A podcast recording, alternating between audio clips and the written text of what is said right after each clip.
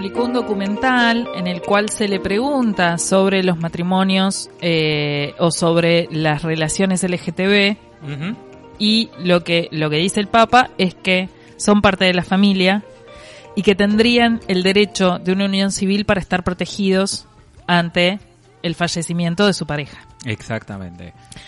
Que en Argentina, es, esta es mi opinión y fue lo que, lo que posteé y demás, no es todo, porque nosotros ya tenemos el matrimonio igualitario, ya no se discute, ya el derecho está otorgado, pero para la Iglesia Católica como factor de poder, Y para la mayoría de los países del mundo. es un montón que el Papa diga eso. No, No tiene que ver con nuestra legislación, porque muchos dijeron, bueno, pero, pero acá ya existe, pero acá hay- ta, ta, lo que dice atrasa. Bueno, Sí, no, acá gente. ya existe porque hace 40 años que se venía pidiendo. Claro, porque No. hubo toda una lucha. Y porque la, el- el- la política argentina está basada en un derecho de inclusión. Estos O en una populistas. ciudadanía de inclusión. Vamos a ponerle un, un poquito Sí. de derecha. Vamos a poner un poquito de flaxo. Una ciudadanía con inclusión. Sí, ya- estamos... La maestría está como la el maestría otro. no se está... A ver, pero esto no significa que en el resto de los países del mundo... No, y, y, y, y tampoco esto de no pensar al Papa como un líder mundial, más allá de que nos guste o no la Iglesia Católica, la Iglesia Católica es un factor de poder en el mundo, lo es hace dos mil años, sí, desde el Sí. concilio donde se acepta a la Iglesia Católica, o a- sí, a la Iglesia Católica romana apostólica como parte del Estado, que fue en Constantinopla en el 312 Sí, exacto. después de Cristo, entonces tenemos que aceptar que eso en otros lugares pega fuerte. Sí, sí. En el buen eh, sentido. Aún, aún en potencias, aún en gigantes potencias como Rusia, donde no tienen derechos civiles. Claro, ¿No? Un- es delito persona- ser homosexual. Claro. En, en algunos países árabes, que bueno, está bien. Pero el Papa es un factor de, influ- de- de influencia al Sí. punto que eh, uno de los primeros discursos que se da en la ONU todos los años es del Papa. Sí, Va absolutamente. y habla en el pleno de la ONU, Sí, este Además, año- como jefe de Estado como jefe de Estado. del Vaticano. Sí. Eh, de- de- de- me parece me parecía que era interesante por esto. Nosotros puede ser que no nos sea tan significativo porque ya hemos avanzado aún más de esto. Pero para muchos otros, y, y lo que él dice también eh, me, me remonta a muchos conocidos, muchísimos conocidos, donde, porque el Papa dice, bueno, una familia tiene que dar lugar a una persona que pueda ser LGTB. No hay por qué echar a nadie de una familia porque Ujú. elija distinto. Totalmente. ¿sí? Y hoy en Argentina se sigue dando. Totalmente. Sí, lo que eh, eh, muchísimos adolescentes que están en, en un proceso de elección o de construcción del objeto de, de deseo, Ujú. digamos, son echados por pensar distinto. Sí, sí, no estamos tan lejos. Sí. Acá 9 de julio, ¿eh? No, no, No, no hay no. que irse a una tribu de la Patagonia. No. No, no, no, no, no. Y, y, y también a veces, em, a veces eh, lo que dice el Papa para algunas personas y para algunas familias en determinadas en determinados lugares es mucho más fuerte que lo que puede decir una ley. Muchísimo, claro. Porque Eh, tiene que ver con un modo de vida, Claro. porque tiene que ver con un paradigma cotidiano, porque tiene que ver con discursos que aparecen en las familias como muy fuertes todavía. Digo, como las personas separadas o divorciadas que no pueden comulgar para la Iglesia Católica, hay a quienes les es muy doloroso no poder hacerlo. no poder comulgar. Para otros no tendrá importancia porque no es parte de su creencia. Para los que sí es parte de su creencia, Sí, es absolutamente relevante que el Papa haya dicho lo que dijo. sí, sí, sí. Más allá de la ley. La ley es un ordenador social de un Estado. Claro. Que está Sí. en otro carril, Que, digamos. que es otra cosa. ¿no? Entonces, Ujú. no tiene que ver, por más que vos te, eh, eh, vos en, en- puesto en cualquiera, ¿no? Que el otro se pueda casar con quien quiera. Si yo no lo acepto por mi creencia, no lo acepto. Por más que la ley se lo permita.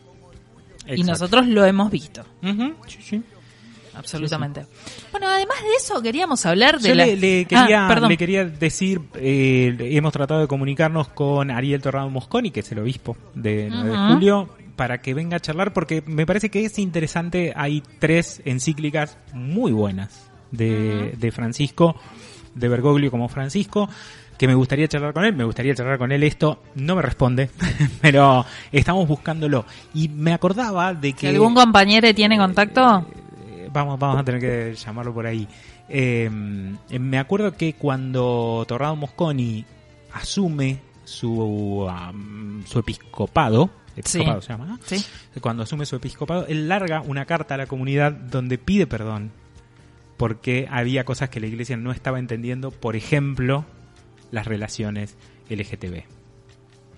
Digo, fue, mire, muy, mire capaz que lo miro con cariño. También debo decir que he charlado con amigos sacerdotes, porque uno tiene amigos de todos lados, que prefirieron decir Francisco está viejo, miente y, está errado a ceder derechos. O la otra es nunca pensé que te iba a decir esto, pero Clarín miente. Me dijeron. Bueno. Eh, sí, hay gente que atrasa mucho más que el Papa. Le, mandamos un beso a todos igual. Los queremos mucho. No, sí, pero digo, en su, en su forma de pensar hay mucha gente que atrasa mucho más que, que, los líderes. Bueno, por, el, por eso es líder y otros lo siguen, ¿no? Sí, totalmente. ¿Y qué pasó esta semana? Tenemos siete minutos, mire. ¿Siete minutos? ¡Ay! Entonces voy a hablar rápido porque estoy remanija con las elecciones de Estados Unidos. Y las de Bolivia ni le digo. Que, en otro, en la esquina de mi casa se llama paliza. En el barrio, en el río lo llamaba paliza. Paliza la dictadura y enorgullecidos de esa paliza que el pueblo boliviano le dio a la dictadura. Ya sabe que Evo Morales no está más en la Argentina. Ah, porque generaba toda una serie de rispideces diplomáticas, entonces tuvo que ir. ¿Sí? Lo, lo, metieron en un avión y lo sacaron. Esa, al otro día dio la conferencia de prensa, terminó la conferencia y se fue. Bueno. Igualmente, Alberto quiere entrar con él cuando vaya a Bolivia. Yo creo que Alberto le va a tener el paraguas cuando baje del avión. Y a Felo lo encerramos.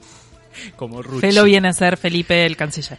A Felo lo encerramos, lo mantenemos encerrado en la Cancillería, no lo dejamos salir hasta que baje Alberto. Alberto va a ser el Ruchi de... de la vuelta de Evo. Eh, bien, eh, más del 50%, a ver, en las elecciones de Bolivia se gana en primera vuelta con el 40% y más de 10 de diferencia con el segundo. Exacto. Los postulantes de las elecciones eran Arce, que era el, líder del MAS, en realidad el líder del MAS es Evo, sí, era el representante de Evo en Bolivia.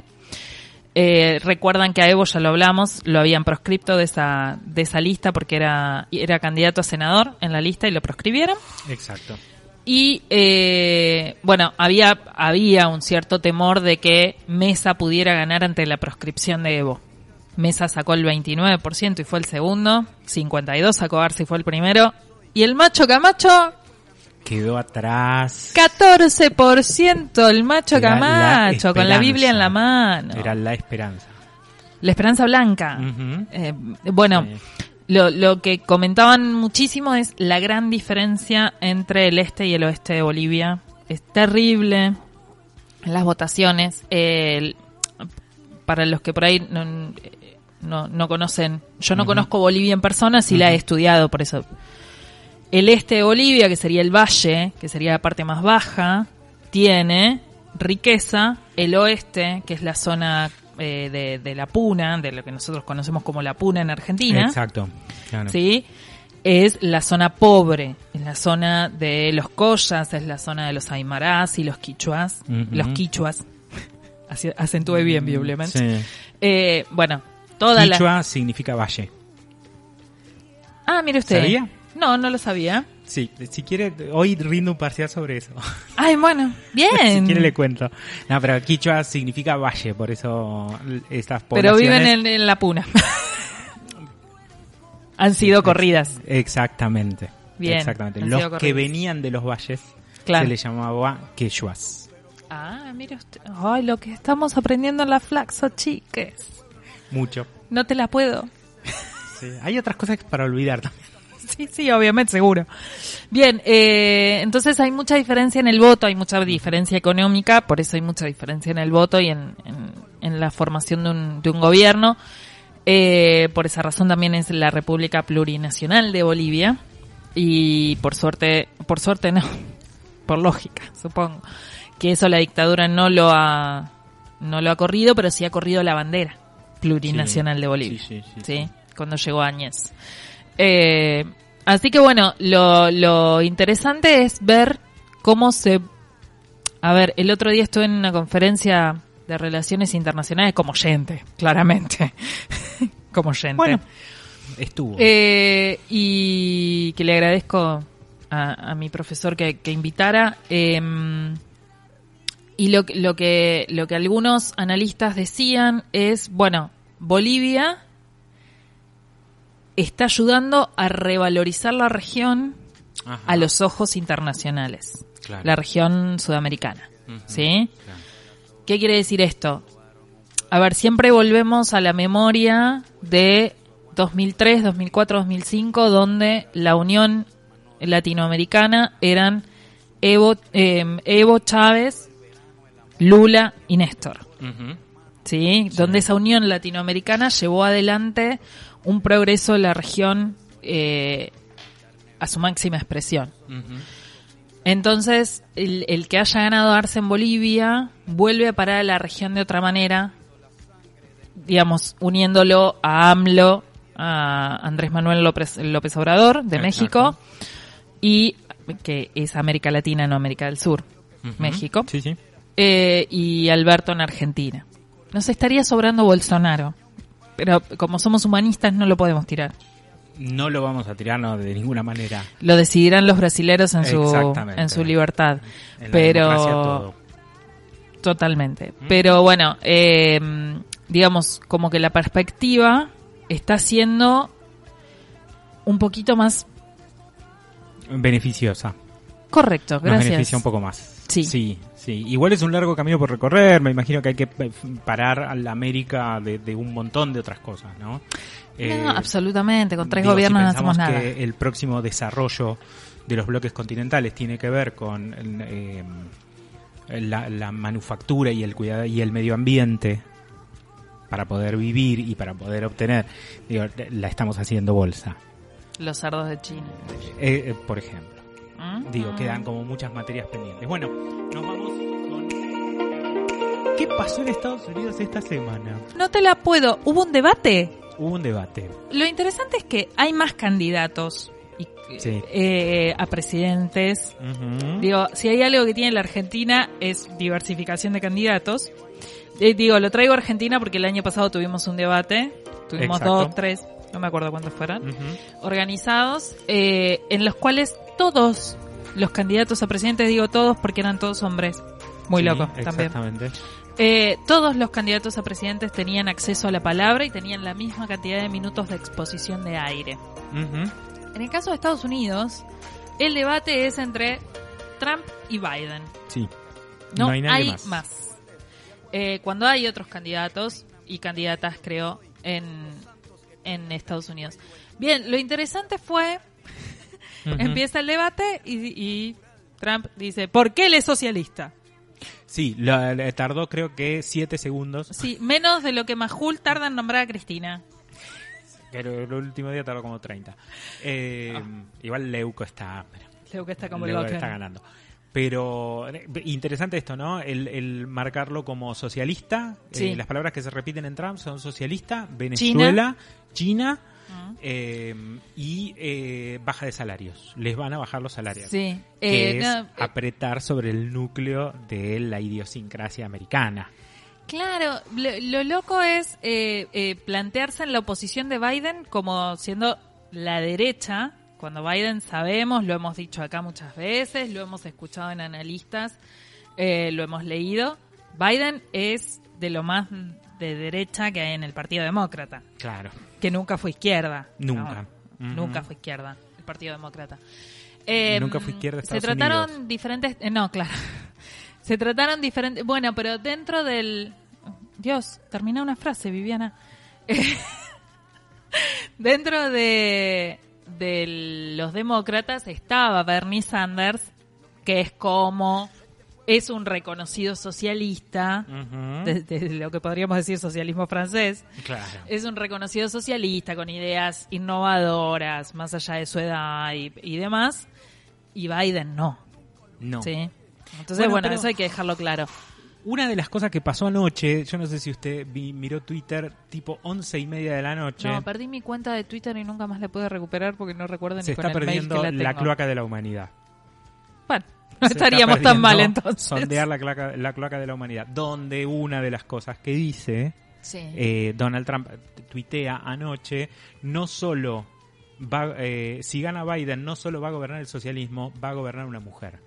¡Ay, qué horror! Es lo peor que nos puede pasar como Estados Unidos. Es lo peor que nos puede pasar como nación. Chan. Y lo tuiteó. Chan. ¿No? ¿Por qué? Porque él, él que apuesta. Él apuesta a la muerte de Biden. De hecho, uno de sus panfletos es Ay, una qué- imagen de un geriátrico, por decirlo de alguna manera, Sí. eh, con mucha gente en silla de ruedas y con caras demacradas, en la cual eh, eh, hace un, un fotomontaje de Biden. ¡Ay, qué horror! No lo vi. Y cuando él dice eso, porque lo dijo en un discurso, después lo tuitea, la gente de atrás lo aplaude. Bueno, sí, sí, sí, entendemos, entendemos la Eh, eh, idiosincrasia de Trump. Obviamente.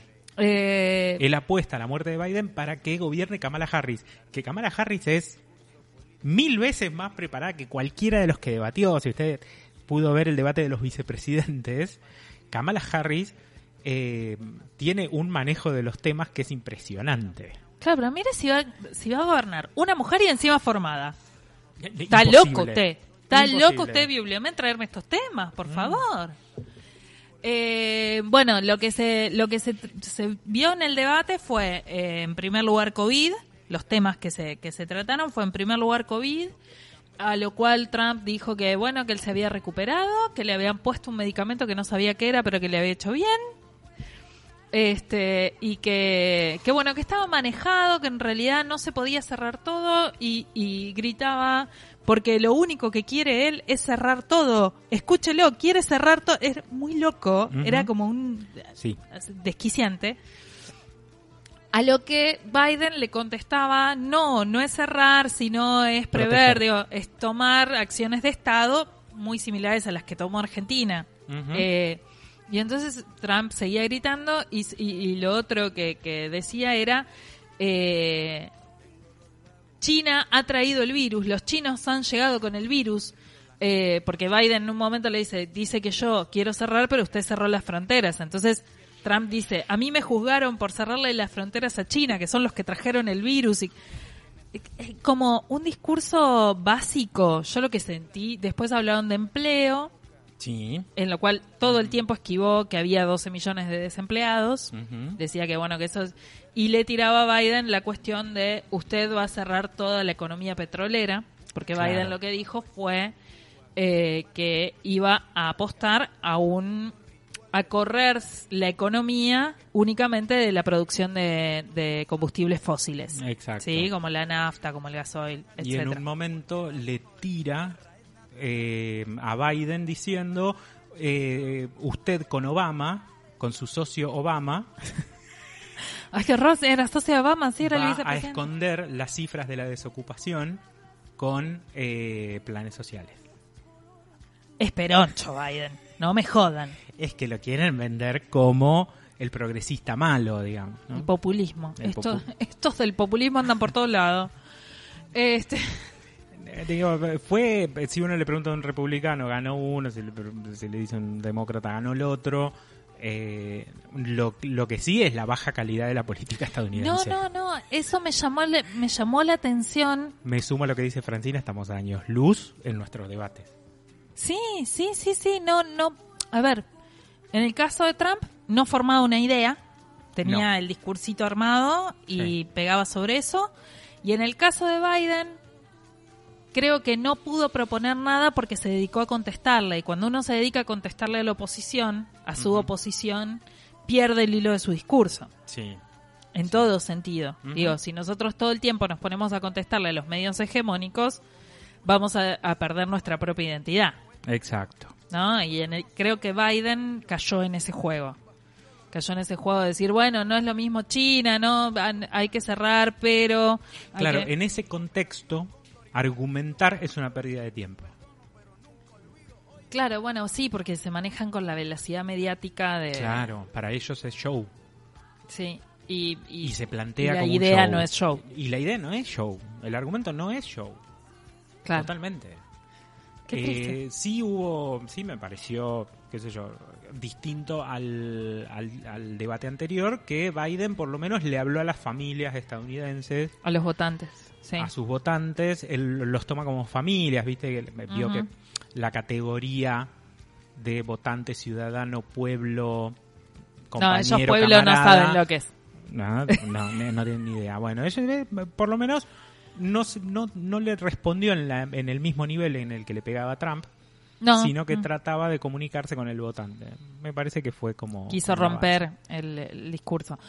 Y lo otro interesante de las elecciones es, bueno, eh, como hablábamos de las elecciones de Bolivia hoy, también en la conferencia del otro día en la que estuve, lo interesante es pensar, y siempre se piensa, siempre en cada elección de Estados Unidos se piensa cuál va a ser el papel de Estados Unidos en América Latina, depende de quién gane. Entonces, lo que decía el analista que, que, que trabajó puntualmente en Estados Unidos es, bueno, no tenemos que tener esperanzas de que va a venir eh, el progresismo en Estados Unidos y vamos a dejar de ser el patio de atrás, el patio trasero, pero sí en las formas. Sí, en las formas. Entonces, eh, lo que lo que planteaba y recordaba era la actitud de Trump respecto a Venezuela, donde casi se llega a un conflicto armado. Recuerda que Sí. contamos de estos 30 mercenarios que, que desembarcaron en Venezuela, Sí, sí, sí, tratando de derribar a Maduro y de poner a Guaidó como presidente. Eh, el intento de ingreso por Colombia, por la frontera colombiana con Venezuela, con alimentos y demás, que, que fue un fracaso. Que, fue, Eh, que fue todo otro show preparado. Claro que fue y que supo. estaban los artistas de un lado y los artistas del otro que hacían un escenario. Un eh, beso grande a Ricardo Montaner. Entre otros, Juanes. Bueno, Juan Esteban. de- del, lado, del lado de Venezuela estaba eh, Bersuit Vergarabat, sin cordera. Sin Cordera, gracias. Gracias. Estaba Bersuit Vergarabat, por ejemplo, acompañando a, a Maduro. Em, pero digo, todos esos shows que, que, que llevaron casi a un conflicto bélico, literal, con Biden no dejaría de ser América Latina el patio trasero, pero sí al menos las formas serían un tanto más diplomáticas. Eso es lo que se plantea. sí, serían un poco un- más maduras. Claro, no hay un cambio ideológico. No van a dejar de mirar a América Latina como la miraron No, nunca. desde el siglo XIX. ¿Sí? Pero al menos va a haber un cambio de forma y no va a haber un riesgo de, eh, de conflicto. Y la otra cuestión es, bueno, cómo América Latina, hoy con Arce en la presidencia, con Alberto en Argentina, con AMLO en México, cómo se pararía ante uno o ante otro. Claro. ¿sí? Claro. Si tiene un poco más de fortaleza América Latina a través, digo, las preguntas que, que, que, se- que surgían de, de este análisis es, ¿tiene otra perspectiva de mirar a América Latina más como bloque y no cada país en particular? Entonces, una de las respuestas que surgió eh, de Luciana Peixoto, que, que era la, la, una, la que hablaba de América Latina, de la visión america, Sí. eh, América Latinista. No está, eh, neologismos, bueno, no importa Sí. eh, es que una América Latina sin Brasil, un bloque Sí, sin Brasil, Claro. Es casi imposible. Es- es- sí. Sí. Pero hoy, Brasil no se puede pensar dentro del bloque de América Latina si quiere enfrentar a Estados Unidos, con Bolsonaro en la presidencia. ¿Quiere enfrentarse a Estados Unidos? Por eso, Bolsonaro no, No, lo haría. no lo haría. Entonces no se puede pensar dentro del bloque. Entonces, ¿cómo pararse?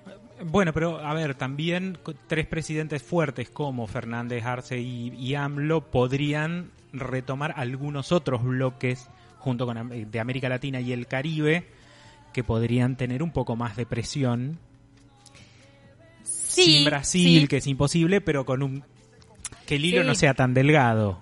Sí, sí, sí, sí. Es posible pensar algún alguna conformación de bloque. A ver, lo que ellos planteaban, lo que planteaba Badel, que es otro analista y que él trabajaba sobre China particularmente, eh, es que eh, la CELAC sin Brasil sí puede funcionar, Sí.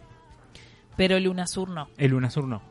Entonces, pensar qué tipo de bloque Ah. Quiere formar América, América Latina para poder seguir entrando al mundo como bloque, para poder fortalecerse y fortalecer así a los estados nacionales. Nunca Claro. corriéndose de la idea del Estado-Nación. Claro. Nada, son análisis grandes, son análisis que llevan tiempo y son análisis que llevan lectura. Así que por hoy podemos quedarnos acá. Nos vamos con un audio de Néstor Kirchner, de quien se cumple un aniversario más de su muerte. Diez Eh, años. Un momento de dolor, si lo hubo. Eh, también fue el momento en que se hizo patente que el pueblo ingresaba a la Rosada. Y eso lo logró Néstor. Y los que estuvimos en la plaza lo vivimos de esa manera. Fue terrible y, y- y reconfortante a la vez saber que ese era el resultado. ¿no? Saber que no estábamos solos, ¿no? Y que Cristina no estaba sola. Sí, sí, sí.